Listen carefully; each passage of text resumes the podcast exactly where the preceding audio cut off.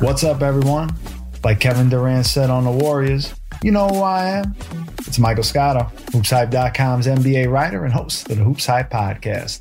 With a little over two weeks away from the NBA trade deadline, our Hoops Hype salary cap expert and my co-host Yossi Gozlan joins me to discuss the latest rumblings ahead of the NBA trade deadline, including Ben Simmons, James Harden, Domantas Sabonis, and other trade candidates on today's episode. Yossi, I think the first guy that we got to talk about is James Harden. Um, you know, in post games previously, James has joked about giving Kyrie Irving the vaccine, and uh, you had to wonder at some point if that privately frustrated Harden because he wanted to come to the Nets for a big three. And it's been a big 2.5 so far because Kyrie can't play in half the games.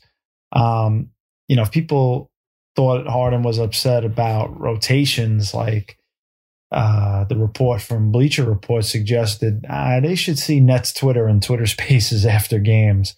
Um, but the bottom line is, Yossi, uh, when I saw the report from Bleacher Report about James Harden being upset about uh, Kyrie Irving's part-time status and Steve Nash's rotations.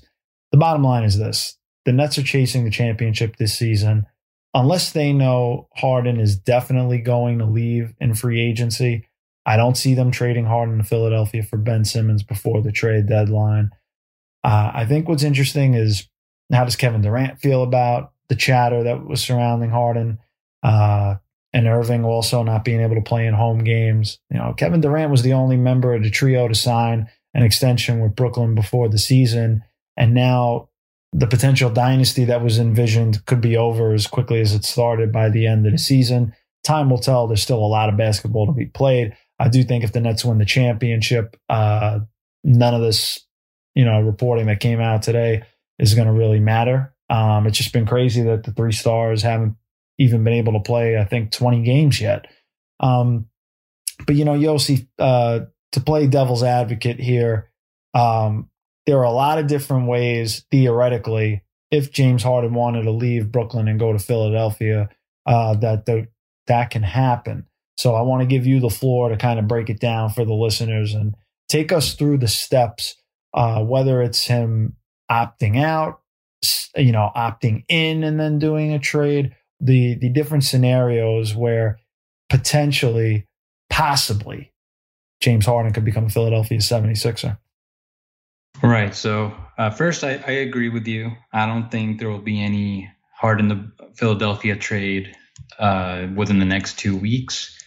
I think Brooklyn's going to be going to keep him through the rest of the year, try to win the championship, and hopefully, whatever issues might be going on, maybe winning can cure it all. So I think they're going to be okay with him testing the market if that's what he wants to do and bet that he will want to return. But um, if he wanted to go to Philadelphia, there's a lot of there's some obstacles there. There's different paths that that can that Harden could take, the Sixers can take for it to happen.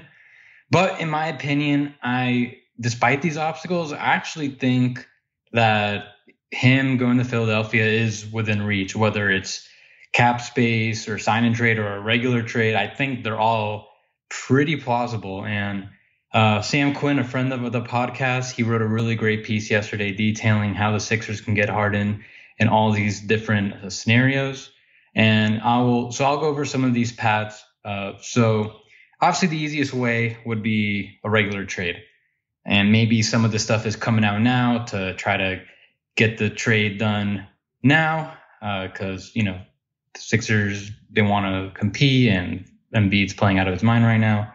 Um, and so if they could do a regular trade either now or in the off season, uh, in the off season they could do an opt-in trade. That's something that uh, Daryl Morey is familiar with when he was in Houston. Chris Paul uh, opted in on like the last day of his uh, when his opt-in was his player option day was uh, was due and basically leveraged his way into Houston. That was about five years ago. So that would be the ideal path for everybody involved in case Harden does want to go to Philly. For Philadelphia, they outright trade for him. Uh, they don't risk uh, having to create cap space that could potentially go unused if he changes his mind later, or Uh, and also, they prevent getting hard capped in a sign trade, so they wouldn't have any limitations towards building the rest of the roster. The Nets, they'd have a little more leverage then to get Simmons and some other stuff. Um, maybe they could get some picks, some young players like Matisse Thybulle. And then Harden doesn't lose money. I mean, uh, you know, he'll he'll lose a so so financially, Harden would lose a decent chunk of money if he were to leave Brooklyn in the free agency or sign and trade. If he wants to, if he sticks with the Nets, he can get basically 270 million over the next five years, and that's whether it's an extension or or uh, he resigns with them on a five year deal. Both paths equal 270 million over five years. That's for the maximum. Um, the Sixers or any other team can only give Harden four years, 200 million, either through caps, and that's cap space or sign and trade. So a trade to Philadelphia while under con- while he's under contract would preserve his bird rights and allow him to resign and extend later with Philadelphia to make up whatever that loss, uh, the lost money in years. So I looked into the sign and trade possibility, and at first I thought that even if they traded uh, Simmons for Harden in a sign and trade, they'd probably need to get off a really big salary like Tobias to stay under the hard cap, but that's actually not the case. So let's say they trade Simmons in a small salary filler for Harden in a sign and trade at his 46 and a half million maximum starting salary, and they also waive Danny Green's non-guaranteed contract they'd be right at the hard cap with roughly 12 players. So they're basically right there. They're close enough uh, to the hard cap where they could do whatever tinkering, whatever small co- cost cutting move needed to make it all work under the hard cap. So that scenario works too. The last pathway is cap space. And this one on the surface feels like the most unlikely, the most complex, uh, the most risky, the Sixers, they would need to off they basically need to offload both Simmons and Tobias to generate enough cap space to sign Harden. So they need to get the 46 and a half mil. If they get off both Simmons and Tobias, I got them roughly at a 52 million. Uh, and that that includes waiving Danny Green as well. So the Sixers could go into the offseason with Simmons and Harris still on the roster, but then it's really unlikely to get to cap space. They, they won't be able to I don't think they'll be able to get off 70 million between those two in the offseason because there's not going to be that much cap space available. And then it would probably cost several draft picks to get it done. What they could do, and this is something I'd be keeping a, an eye on in the off in the in the trade deadline. Uh, you know, I'm not expecting it to happen, but maybe the Sixers could just trade Simmons and Harris for expiring contracts now. Maybe they could even get some picks, cheap young player back as well.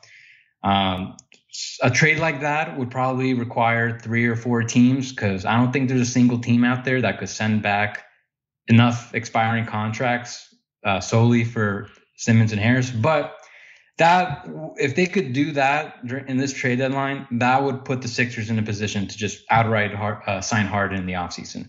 And maybe that could get the Nets interested in talking sign and trade then. Uh, and so and if um, so if they let's say they can do that. Let's say they could do simmons harris. Maybe uh, just for expiring contracts maybe they could get some a little bit of assets now in the same deal. Maybe you create some uh, trade exceptions at the same time in the process.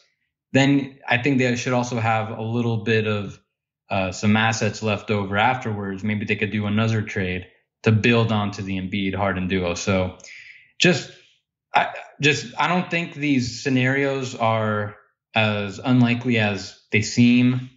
Uh, I think if put it simply, I think if Harden really wants to go to Philadelphia, it's gonna be pre- it shouldn't be too hard to make it happen.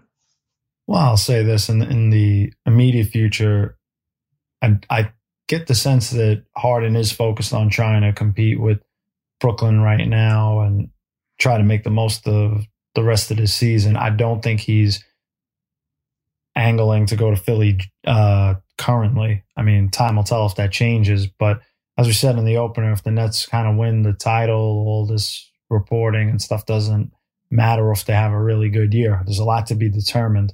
Um, you know, but while the Nets at this point, certainly like the noise surrounding James Harden is not ideal. Um, I don't think the Nets move him, as I touched on earlier, before the deadline.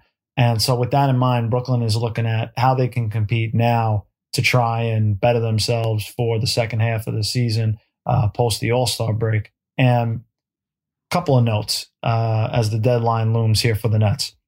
So Brooklyn wants an asset of some kind for Paul Millsap, whether it's another veteran who can help them win now or a future second round pick. I'm told uh, the Nets hit on drafting Kessler Edwards in the second round of the draft, and he's a name to watch for his two way deal being converted into a standard NBA contract following the trade deadline and the buyout market.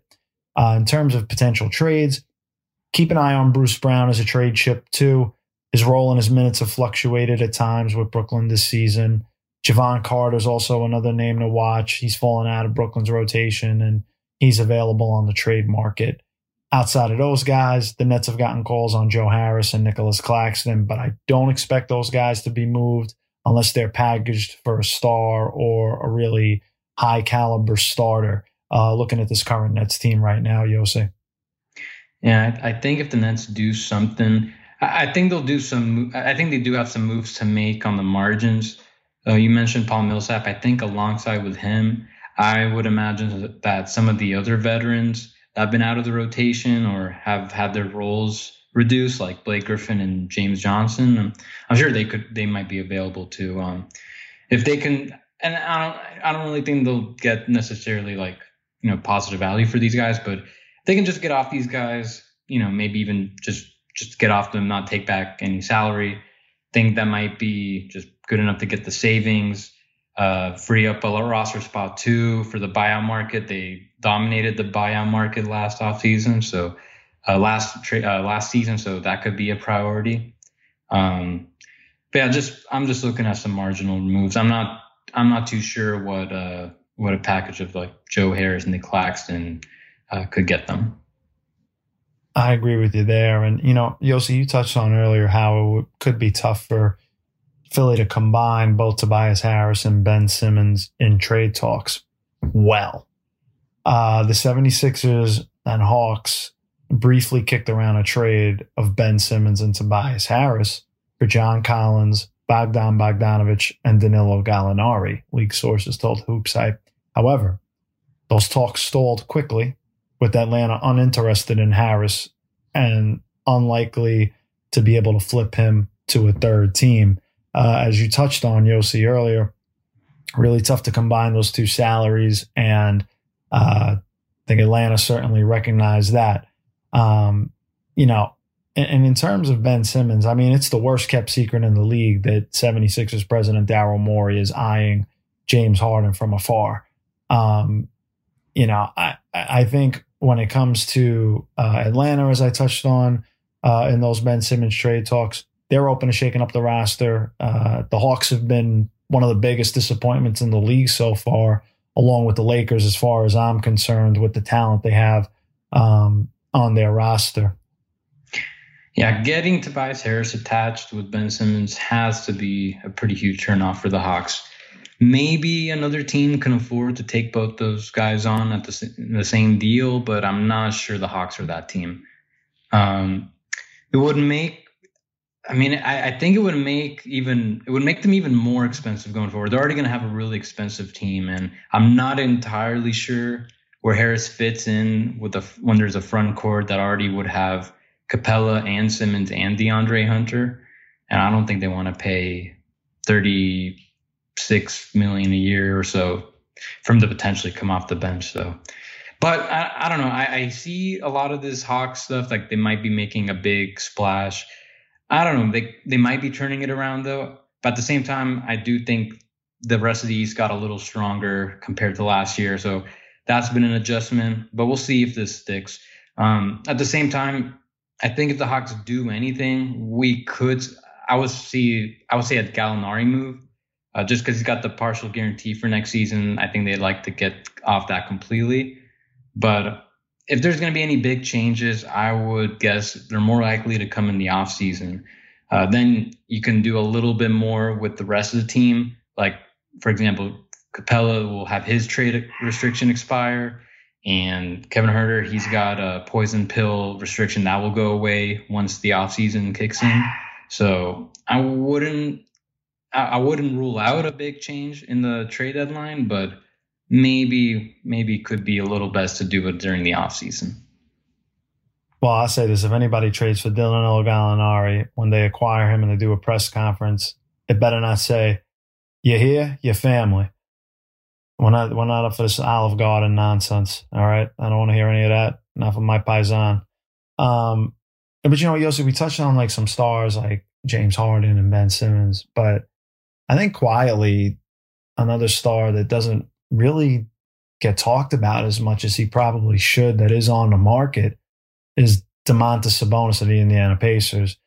Um, you know, regarding Domantas Sabonis, one NBA executive told me he doesn't see the Pacers moving Sabonis unless they get a Nikola Vucevic type of package in return, as Orlando did when they traded the All Star Center to Chicago last season. And, you know, that executive is with a team that had been looking at some big, big men. So, um, you know, certainly they're doing their due diligence. And if that's the asking price for Domantas Sabonis, I don't, I don't think that's out of bounds at all. I think that's pretty fair value.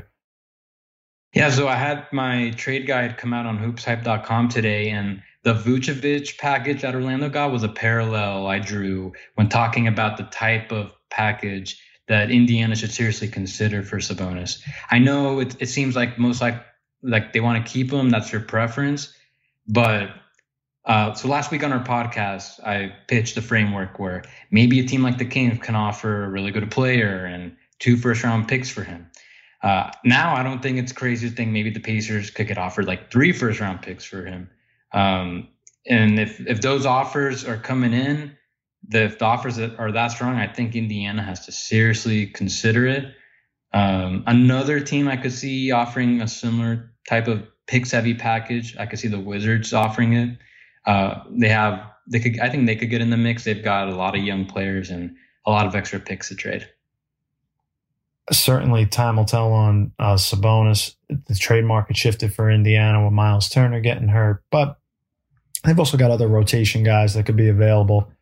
Pacers swingmen Justin Holiday and Jeremy Lamb are also available on the trade market. Uh, league sources told Hoops Hype. And according to rival executives I've spoken with, Indiana is seeking two second round picks for Justin Holiday. Um, you know, in three seasons with the Pacers, he's shooting just under 39% from three point range. So we'll see if a team looks to uh, give up that second round draft capital for a potential sharpshooter off the bench and Holiday and a guy that could play decent defense as well. Yeah, I would imagine that every role player on the Pacers can be had. Uh, that could also extend to Torrey Craig, TJ McConnell. I remember when it was reported that the Pacers were looking to make some big changes. That also meant some of their bench players. Uh, I know Lamb's been available since last offseason. So, uh, you know, I, we'll see what happens with him. I could see him being a potential buyout candidate, whether it's with the Pacers if he remains with them past the deadline, or if or another team he could be traded to. Um, my guess is uh, they could probably get some second rounders for all these guys. And you know, we touched on those type of role players, but I think one of the biggest name role players in the league that teams are looking at is Robert Covington on the Portland Trailblazers. Um, several teams have called to express interest in trading for Robert Covington, including the Utah Jazz, as Mark Stein first reported. Uh, the Minnesota Timberwolves, the Cleveland Cavaliers, among others, have also reached out. League sources told Hoops Hype. Um, I, I think Covington's market, Yossi, is going to be particularly interesting as as a guy that teams feel could maybe move the needle for them. Yeah, I was Covington's market should be interesting because uh, and I'm sure there's a lot more teams than you just mentioned that are probably pursuing him. He could be, uh, I'm guessing he'll, he'll probably be a domino effect of a Jerami Grant trade and potentially some of the other forwards that might be available, like uh, Harrison Barnes, Marcus Morris. So any team that's pursuing those guys, strike I could definitely see them also trying to go after Covington. Uh, you mentioned Utah. That's definitely a team I could see going after him. Uh, in my trade guide, I I mentioned Milwaukee. That's actually a team like when I was thinking about it, I was surprised they could definitely uh, they could definitely get there with the salary filler and they're a team that definitely needs a guy like Covington. After PJ Tucker left, he would have in nicely into that role. And, you know, it's funny. Covington's former teammate in Houston, Eric Gordon's also been touched on a lot uh, in terms of the trade market. And reported on him that Houston was seeking a first round pick for him. Um, I don't know if they're going to get that, but you know, shoot your shot, right? Um, you know, Yossi, when I look at Eric Gordon, Eric Gordon's value hasn't been this high in years after he's had multiple injury plagued seasons. Um, the Cavaliers have kept tabs on Gordon, Caris LeVert, Terrence Ross among shooting guards on the trade market, um, as far as I've heard. And the Cavaliers also like Joe Harris from afar, but it would take a star for Harris to be included in any package from Brooklyn's perspective. Um, but circling back to Eric Gordon in Houston, um, to me, Yossi, Gordon has to be traded now, in my opinion, with his value never being higher um, in, as far as the past few years, and his age doesn't fit Houston's rebuilding timeline. So I think if if the Rockets can get him uh, moved to a team like Cleveland that's looking for a shooting guard, you know, maybe the Lakers with Rob Pelinka, his former agent, they're certainly looking for upgrades and scouring the market. Um, if Houston can move him, um, certainly if they get a first round pick, they'll do it. But even if they can get, I think, multiple second round picks, I think they've got to consider it given his salary coming up. It'll give him more flexibility looking ahead. I think with uh, with Houston, with regards to not just Gordon, but some of their other players that might be available, there's Daniel Theis, um, uh, maybe Christian Wood. Um, they've got a they're in a position where I, you know, they don't really have. They're rebuilding, and as a rebuilding team, you wanna, you got to be in asset accumulation mode, and they don't really have any cap space or big trade exceptions to facilitate to facilitate those.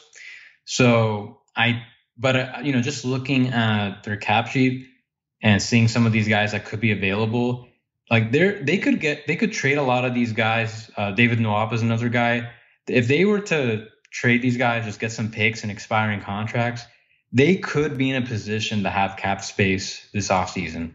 And they're not, that's not necessarily to pursue anyone, but just to have that flexibility to facilitate other salary dumps, take on bad money, and just, you know, get as much assets as you can to, to expedite this rebuild. Um, but I'm, I'm a, I am a little skeptical about them getting a first round pick. I, I think I feel like if it was offered, they they would have taken it already. Um, and I'm a little skeptical, guys like Eric Gordon, Robert Covington, Terrence Ross, all these guys we, you just mentioned. Not entirely sure they'll get back first round picks right now, but we'll see. Uh, main reason is, you know, I'm looking at some of these teams that have extra first round picks lying around. You got Oklahoma City, New Orleans, Memphis, just to throw in a couple examples not sure these teams are looking to uh, trade extra draft picks right now, anyways, or if they're really looking, if any of these teams are necessarily fits for a lot of these guys. Um, and I just want to, you mentioned um, the Cavaliers are looking at Joe Harris from afar. Just the, Cavaliers are one team I could see trading a first round pick this season, just because you know they've been in the lottery for four straight years and they finally have some cornerstones and Evan Mobley and Darius Garland and Jarrett Allen. And I could see them thinking, you know, we've we finally are in a position where we can make the playoffs and they're a little banged up uh, and our pick's going to be pretty low. Why not trade it now? Um, so I, that's definitely a team I could see trading their first round pick in this trade deadline. Um, but uh, yeah, I'll, I'll, we'll see. Um, it is like a buyer's market, but I'm also a little skeptical just uh, how much wh- where the buying is going to go. I don't like. I think for some of these role players, I, I don't I don't think teams are going to overpay for them. But maybe when it comes to some of the top players like Sabonis, Jerami Grant, I could definitely see some teams uh, overpaying for these guys. Yeah, you know, when we were touching a little bit on the Rockets, you had brought up uh, brought up Daniel Theis. Um, I've heard Daniel Theis is a name the Celtics called on and, and did some due diligence on, though I think he's less likely to end up there following the trade of Juancho Hernangomez because his salary could have been used to facilitate a potential trade uh, for Theis. and, you know, Boston seeking to remain under the tax. Um, other than that, in Boston, uh, Robert Williams has drawn interest around the league from teams, but rival executives I've spoken to believe Boston will hold on to Williams and they view him as part of the core around Jayson Tatum and um, Jaylen Brown there. Certainly, you got to keep an eye on Marcus Morris. Um, anytime that Boston has been trying to get a third star, Marcus's name has come up there, and uh, he'll be a guy to to monitor for sure as well as we are a couple of weeks ahead of the trade deadline now. Yeah, I think Boston is very interesting heading into the deadline. Brad Stevens has been incredibly active in his first year. He's already made about six trades. I'm definitely keeping an eye on Marcus Smart and Robert Williams just because they have the most trade value on the Celtics outside of Tatum and Brown. I don't necessarily think, I'm not, I'm not necessarily believing that they're for sure going to get traded, but just some guys to keep an eye on for, uh, for this next two weeks. Uh, Smart actually just became trade eligible today, and Williams will become trade eligible on Sunday. But I agree with you. I don't, and I, I don't think Williams I, I think he's definitely less likely to get moved. Um, and uh, at the same time, I'm not exactly sure what these guys can get for uh, get for Boston, but you know, I, also I definitely see Stevens reshuffling the deck a little bit more. Uh, I'm I'm definitely though keeping an eye on what they do with Al Horford. It was reported that they made him available, and I think that has a lot to do with their luxury ta- tax terms for next season. The roster, as it currently stands with Horford, is going to be right at next year's tax. But if they can get off of him and his partially guaranteed deal, they'll have plenty more flexibility to flesh out the rest of the roster. So if they can move Horford, they then that would actually make bringing a new center like Theis make a little bit more sense. So maybe there could be a bigger multi-team deal out there where they get off Horford, get a quality cheaper center, and then at the same time avoid the tax this and next year. You know, you talk about the tax. A lot of executives around the league expect either Dorian Finney Smith or Jalen Brunson to possibly be on the move by the trade deadline, since it'll be tough for Dallas to keep both those players going forward and avoid the luxury tax.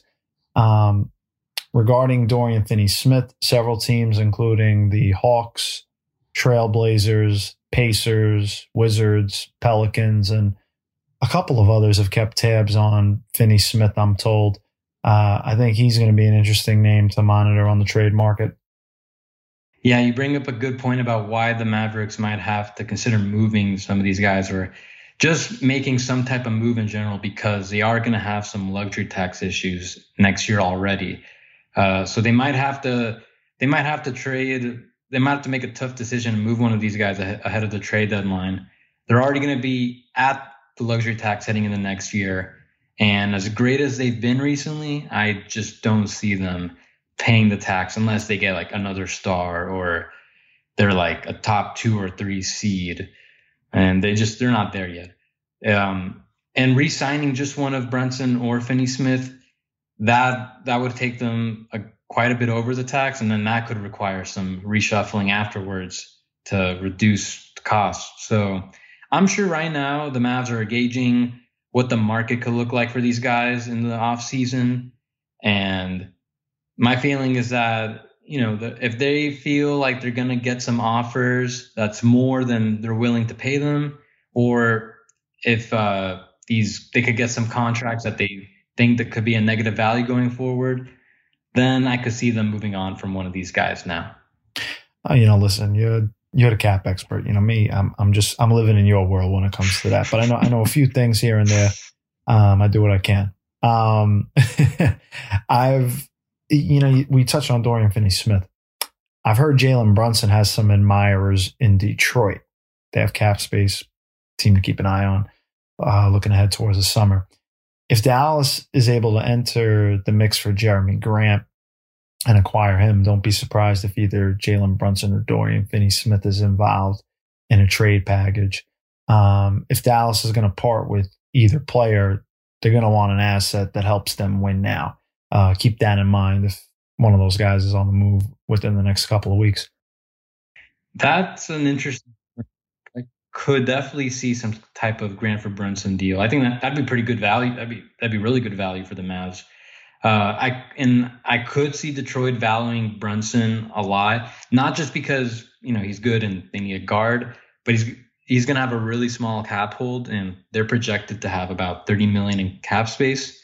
So they can, you know, they could spend all this cap space, and then they could re-sign him afterwards, go over the cap to re-sign him to uh, whatever he's going to command. time will tell on that. I'm trying to think. Other than that, um, the other stuff I had heard out there, just a couple teams looking for centers.